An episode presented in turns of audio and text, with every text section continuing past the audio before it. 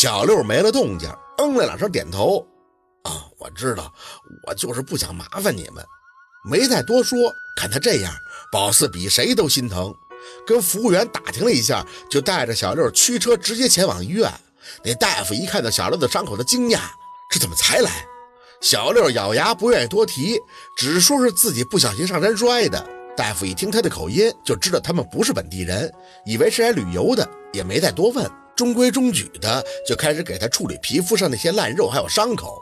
宝四在旁边一直陪着，中途就偷摸的用手机录下了一小段小六光着膀子挺着让护士缝合伤口的表情，真挺爷们儿的。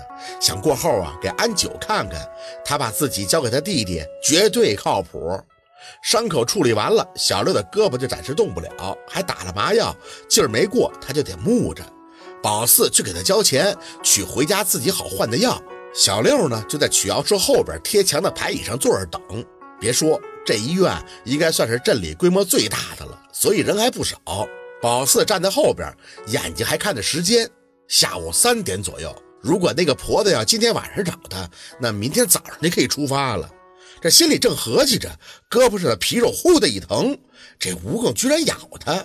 本身宝四的皮肤就敏感，这一口下去，宝四全无准备就嘶了一声。正合计着他是不是被憋着了，抖了胳膊间就发现不对，宝四前面那个男的怎么把手伸到他前面那个排队人的包里了？仔细看了看。前面是个二十五六岁的年轻人，耳朵上还戴着那种劣质的耳钉，油腻的小非主流头型，一看就是个社会混子。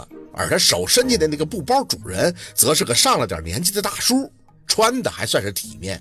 如今所有的精神都在自己的前面，一脸要着急取药，他根本就不知道自己的背包已经被非法入侵了。哟呵，宝四心里发笑，感情安九这虫还挺见义勇为的。嘿。嘴里小声的提醒，扯下他一根头发间，年轻人已经摸出手机，很警惕的回头。宝四看着他笑笑，放回去。看到宝四的一刹，这年轻人本来有些紧张的神色居然展开了，眼里很猥琐的闪过一丝威胁：“滚，放回去。”宝四扬了扬脸，一手掐住他手腕，嘴里叫了一声：“大叔。”年轻人前面的大叔有些懵懂的回头，一看到宝四掐着年轻人的手腕，而年轻人呢还在自己包口附近的手不禁就毛了。哎，这说真的，这年轻人的反应还算是快的，也就是一两秒左右，手一松，给大叔的手机就扔回了包里，很无辜又带着那么一丝无赖的扫了一圈周围人投递过来的眼神儿，看啥子看，自己没钥匙。谁都不愿意出门得罪混子，所以年轻人这一嗓子还是让旁边的人当即就收回了试探询问的眼神。宝四是站着没动，直看着这个年轻人抬起刚刚被他掐着手腕的那只手，指着宝四的鼻子，低声的说道：“关你老二的事儿，是不是活腻了？”宝四哼了一声，懒得理他。离得远的小六明显看到了这小小的骚动，疑惑的起身朝宝四走近：“四姐，怎么了？没事儿。”宝四还在跟这个年轻人对峙，声音则轻飘飘的从嘴里发出。眼见着年轻人身后那个大叔还在翻包，仔细的检查自己的东西。这年轻人已经打量了一眼宝四手里的取药单据，哼，外地的，没想到要报警。别说他这偷了半路被搅和的了，就这好人，你真给他送进去，那都毛用不顶。几个月之后一出来，不疼不痒的，这好吃懒做的社会败类哪儿都不缺。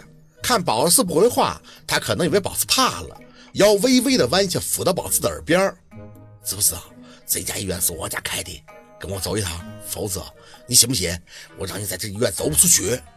眼尾的余光打着他两个跟他差不多打扮的年轻人正在靠近，得，这是有同伙啊！宝四也懒得惯他病，眼一抬，你有完没完？偷东西你还有理了是吧？没偷成你还想威胁我呀？这嗓子喊得很大，小六随即就加快了脚步，跑到宝四身后。四姐，怎么了？没回小六的话，周围人本来收过去的眼神，再次被他爹地嗓子给叫了回来，互相说着很多方言、小声的耳语。这个年轻人被他这一声弄得有几分无措，不过看到自己同伙的靠近，当即就提了提气：“你说要偷东西就偷东西了，怎么去的？我看你才是偷东西的。”说着，他手就伸进了自己兜里。我钱包噻，我钱包不见了，是不是被你偷走了？报警！现在就报警，看看谁才是小偷。他那几个同伙一听完他的话，就漫不经心的继续朝着他们靠近。行啊，这是看他俩人少，还要跟他玩贼喊捉贼。在他身后那个大叔也顾不得取药了，看着宝四和这个年轻人的局面和着急。不过那个大叔一看就是有点见识经历的，一瞅这架势，在他身后给宝四使了个眼神示意不要跟他硬来。宝四心里多少有点感激，做好事儿吧，有时候并不图什么回报，膈应的就是好人没好报。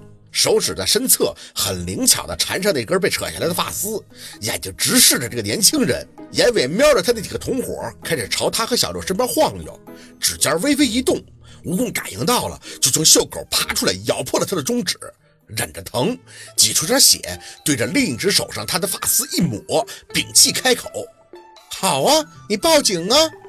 话音一落，缠绕头发的手指弯曲间，这年轻人便扑通一声跪地。这一出给周围这些人都给吓着了，人群惊呼着，彻底不按队形取药了，很自觉的就散成了一个小的包围圈，看着宝四跟这个年轻人，当然还有年轻人后边那个大叔，以及他身后这个暂时麻药劲还没过的弟弟。哎，你怎么跪下了？宝四佯装不解，他那几个同伙显然也懵了，不过没有暴露，还假装自己是人民群众在那看热闹。年轻人的脸上一阵煞白，咬牙挣扎着要起身，可惜他无形中就像是有绳索束身，根本就动弹不得。宝四弓着手指，似笑非笑的看他：“是你偷的吗？哪个偷东西？是你在偷？”宝四微微挑眉，还嘴硬，手指在身下一勾一勾，只听通通声响，这年轻人很有节奏的就跪地磕起了头。人群哗然，谁都不明白他这是咋了。只有宝四清楚，哼，这是他得罪先生的下场，还是个脾气不咋好的。磕了十多个以后，这年轻人的头顶已经磕出了一个高耸的大包啊，不夸张，跟孔子有一拼。嘴里开始哎呦哎呦的叫个不停，就跟有人摁着他脖子让他磕头似的。这个时候，他也顾不上隐瞒他那些潜伏的同伙了，嘴里大声的叫着：“保我财，快点保我财！”两个同伙上前，扯着他胳膊就要扶他起来。宝四的手指发力压着，还在用力似的下勾。这年轻人的头就像是要跟地比硬一般的吭哧吭哧，继续的凿着。小六看出点什么门道，关键是宝四也太淡定了，小声的叫了叫：“四四姐，这什么情况？”没回他话，盯着那个跪在地上的年轻人：“你知道错了吗？要是知道错了，那就跟大叔道个歉。”今天的故事就到这里，感谢您的收听。喜欢听白，好故事更加精彩。